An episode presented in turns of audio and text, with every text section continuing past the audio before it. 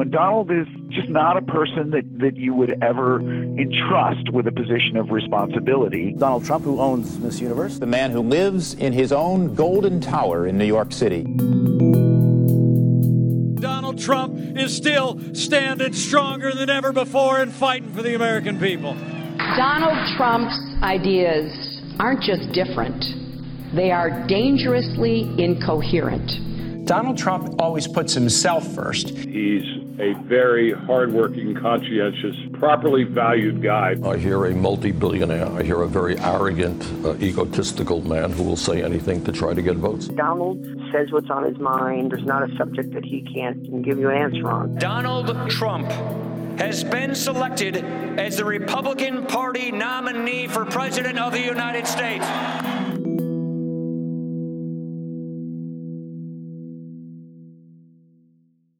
Before he was the Republican nominee for President of the United States, Donald Trump had a different title.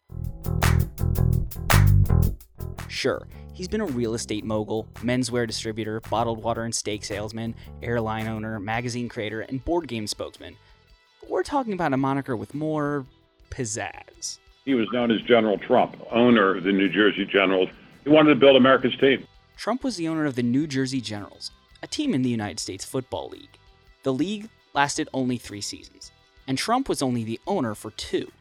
But if you want to know more about the man who could be commander in chief, you need simply to understand his time as general.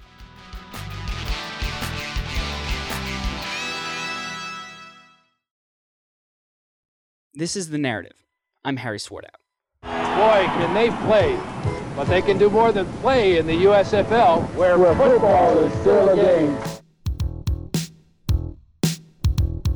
From 1983 to 1985, the USFL played professional spring football.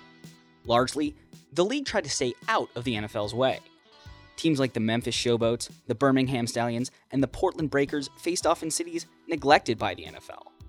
For the first two seasons, it seemed like the USFL was content with being an alternative to the NFL instead of its direct competitor. The league had a very specific mission, which was to be a viable spring football league.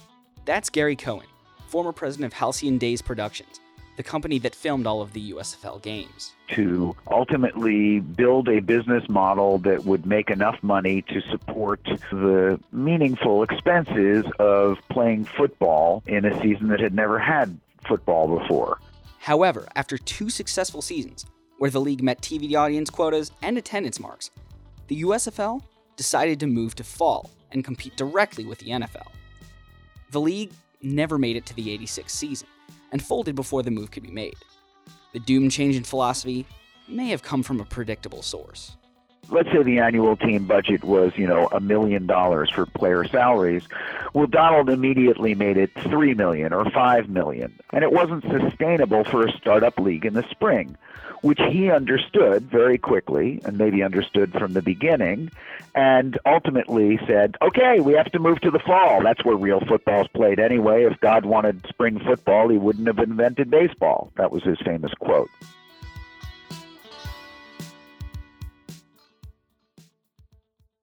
Trump came in, grabbed press, spent money, and hijacked the league. The situation may sound familiar. Donald, let's welcome you to the USFL, and uh, your intense interest in merchandising has been striking from the very beginning. In a 1984 interview with ABC, at halftime of a game between the Generals and the Birmingham Stallions, Trump redefined what success for the USFL entailed, touting marketing and rapid growth. He dismissed his predecessor's efforts as failures. I disagree with the way it was handled last year, frankly. You really have to go out, you have to get the stars. In more than 30 years, his strategy hasn't changed much. President Obama was elected. He's actually a negative force. He's been a negative force. We need somebody that can take the brand of the United States and make it great again. The owner Trump, like the candidate Trump, hijacked the situation established his own set of rules and by by you know moving so fast and being so forceful and so opinionated made his rules the only rules that mattered candidate Trump and owner Trump share some other similarities as well both wanted it to be known they were rich. I think the general way that you have been presented in the media is money. I'm really rich. I'll show you that in a second. I'm not even saying that in a brag. That's the kind of mindset, that's the kind of thinking you need for this country. And both play to the media in different ways. Current Trump has mastered the 24 hour news cycle and social platforms like Twitter to achieve ultimate saturation. In the 80s, there were fewer opportunities for media dominance, but Trump was game for any interview, anytime, anywhere. As long as that anywhere was Trump Tower. For Donald, if it was if we could do it at Trump Tower, he, he would like to do it there. That's Kevin McConnell, former PR person for the Jersey Generals. But even the first one, when we had the press conference to announce that he's the new owner of the New Jersey Generals, again, it was in the lobby of, of Trump Tower, which was just mind boggling. It brought it up another level, and now we're on page six, and it's not just sports. It's not just the sports page. It's the real estate page or the front page because of the news that, that Donald would make and who he was and, and the market that we were uh, we were in.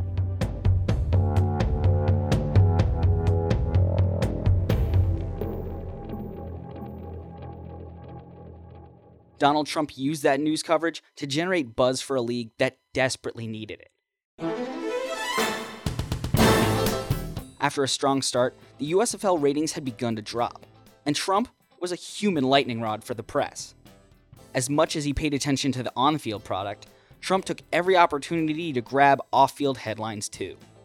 He publicly threw his coach under the bus. He created controversy should he fire his coach. He made it, you know, sort of public that he was waffling on whether or not to fire his coach. And his coach was um, he brought in Walt Michaels, who had been the Jets coach before. So as much as possible, Trump tried to, you know, drum up, you know, the Walt Michaels stuff, and then he did everything he could to generate attention from the beginning. And that too may sound familiar.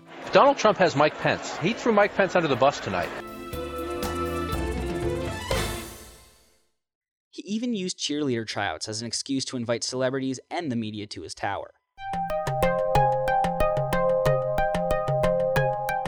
We had a cheerleader tryout, but we did it at Trump Tower, which Andy Warhol was a, a judge, and there were other celebrities who were judges. So something like that, where if the Philadelphia Stars had a cheerleader tryout, it might be held at a hotel in Philadelphia, and and I'm not sure who the celebrity would be.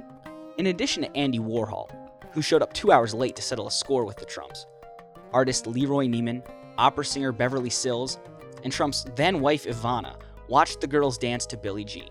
Later, these cheerleaders would walk out and quit in large numbers over their poor treatment, with former cheerleader and current actress Lisa Edelstein reporting that Trump treated them like hookers.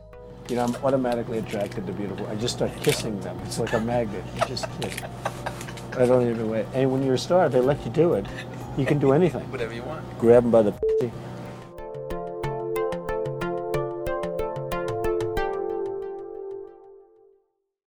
What attention Trump couldn't generate himself, he bought in the form of big name players.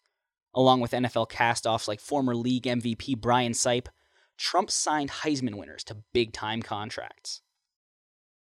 The USFL has attracted top quality players like Heisman Trophy winners Doug Flutie, and Herschel Walker.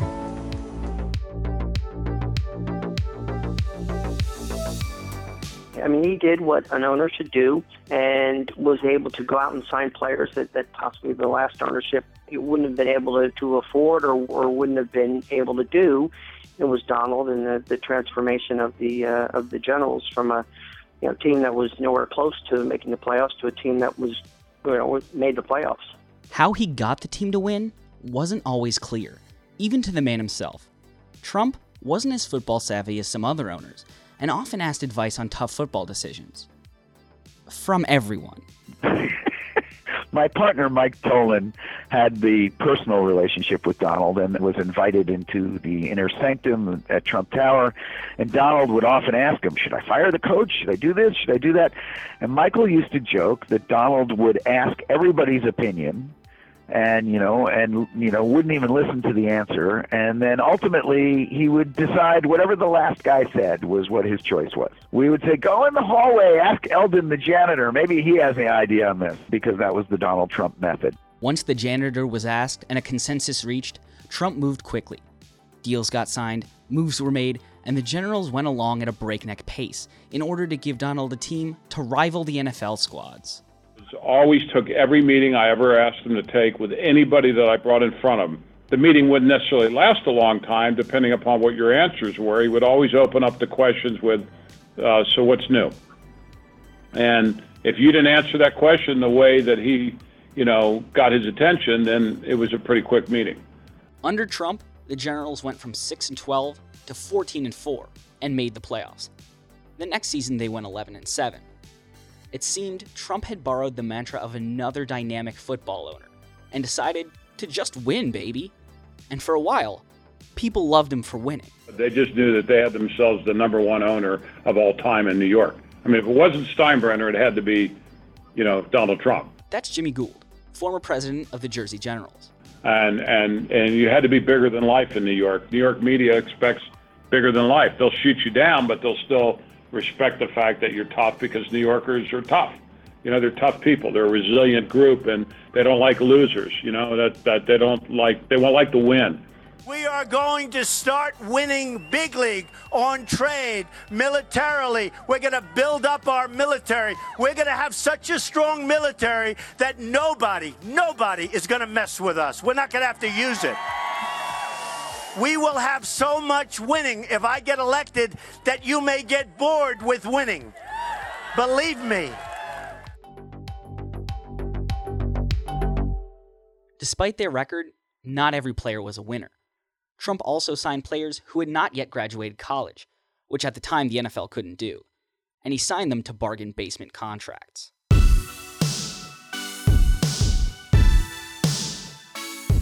Here's former Generals tight end Sam Bowers.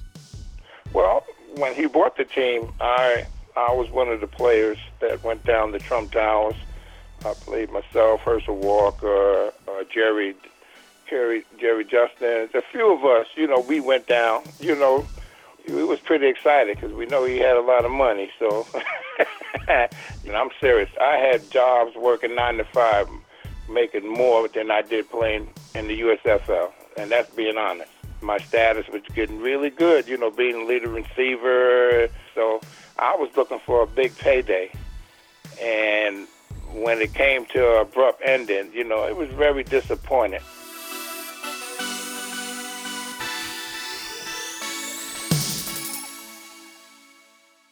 The league's abrupt ending was likely one last gambit to win. Not a game, not even for the league, but for Donald Trump himself. As the league collapsed, what was his endgame? What did he think he was going to win? And how did he handle it when he lost? I believe he believed he was going to get in the NFL, and and and it became clear that this was the last year of, of operation for the league. He was the leader of of the movement to sue the NFL. After 1985, Trump had merged his Jersey Generals with the Houston Gamblers, who had a star quarterback in Jim Kelly and the best receivers in the league. On paper, it seemed like the Generals Gamblers combo could take on any NFL squad. Now, all Trump had to do was force the NFL's hand into letting him into their league. And for that, the USFL had to be a threat. That meant moving to the fall, but while some USFL owners had the money, they didn't have the talent. The public is the one that label it. You know, they always consider the USFL as minor league football. But it was funny how when the the guys in the NFL couldn't get their contract, they jumped ship and came over to the USFL to get the money that we was trying to get that you know, that we couldn't get when we was trying out for the NFL.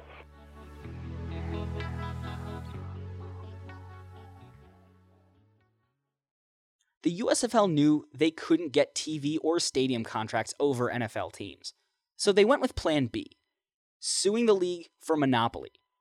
One last time, Trump won. Sort of.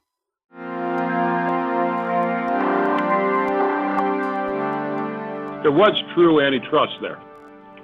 Um, but the jury only gave us a dollar and tripled it to three.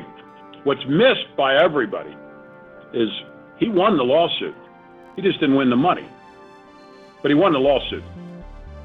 And and and at the end of the day, that should tell people something about him. the ironic thing about it was that the jury also decreed that that punishment was a fine of one dollar, um, which was entirely symbolic.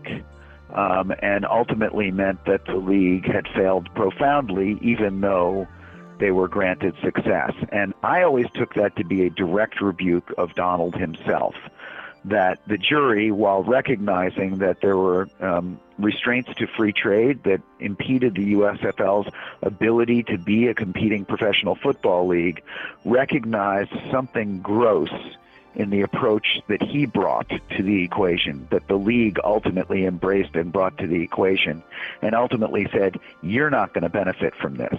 And so they gave the, the league a symbolic uh, reward in the, in the case.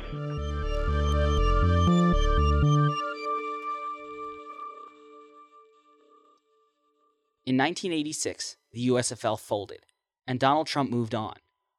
30 years later, he wants to be President Trump instead of General Trump. He's a polarizing figure, but there's one thing everyone can agree on.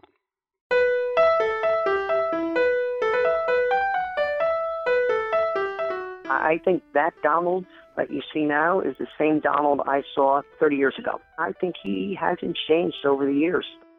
He can also, um, just like anybody can, can probably be the biggest jerk on the planet if he if somebody's being a jerk to him. He wants to be liked. He won't necessarily tell you that, but but everybody likes to be liked.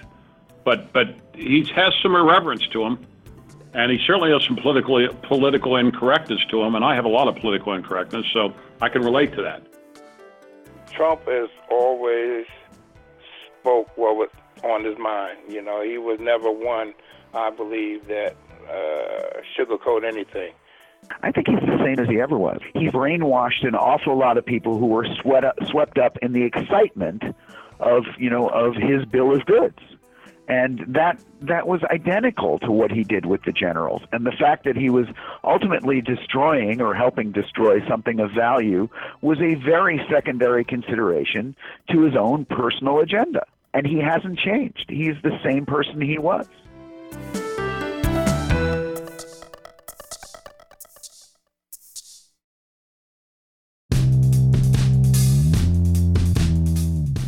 Thanks to Gary Cohen, Jimmy Gould, Sam Bowers, and Kevin McConnell. Special thanks to Tim Rohan, whose article for Monday Morning Quarterback titled Donald Trump and the USFL A Beautiful Circus was the basis for this story.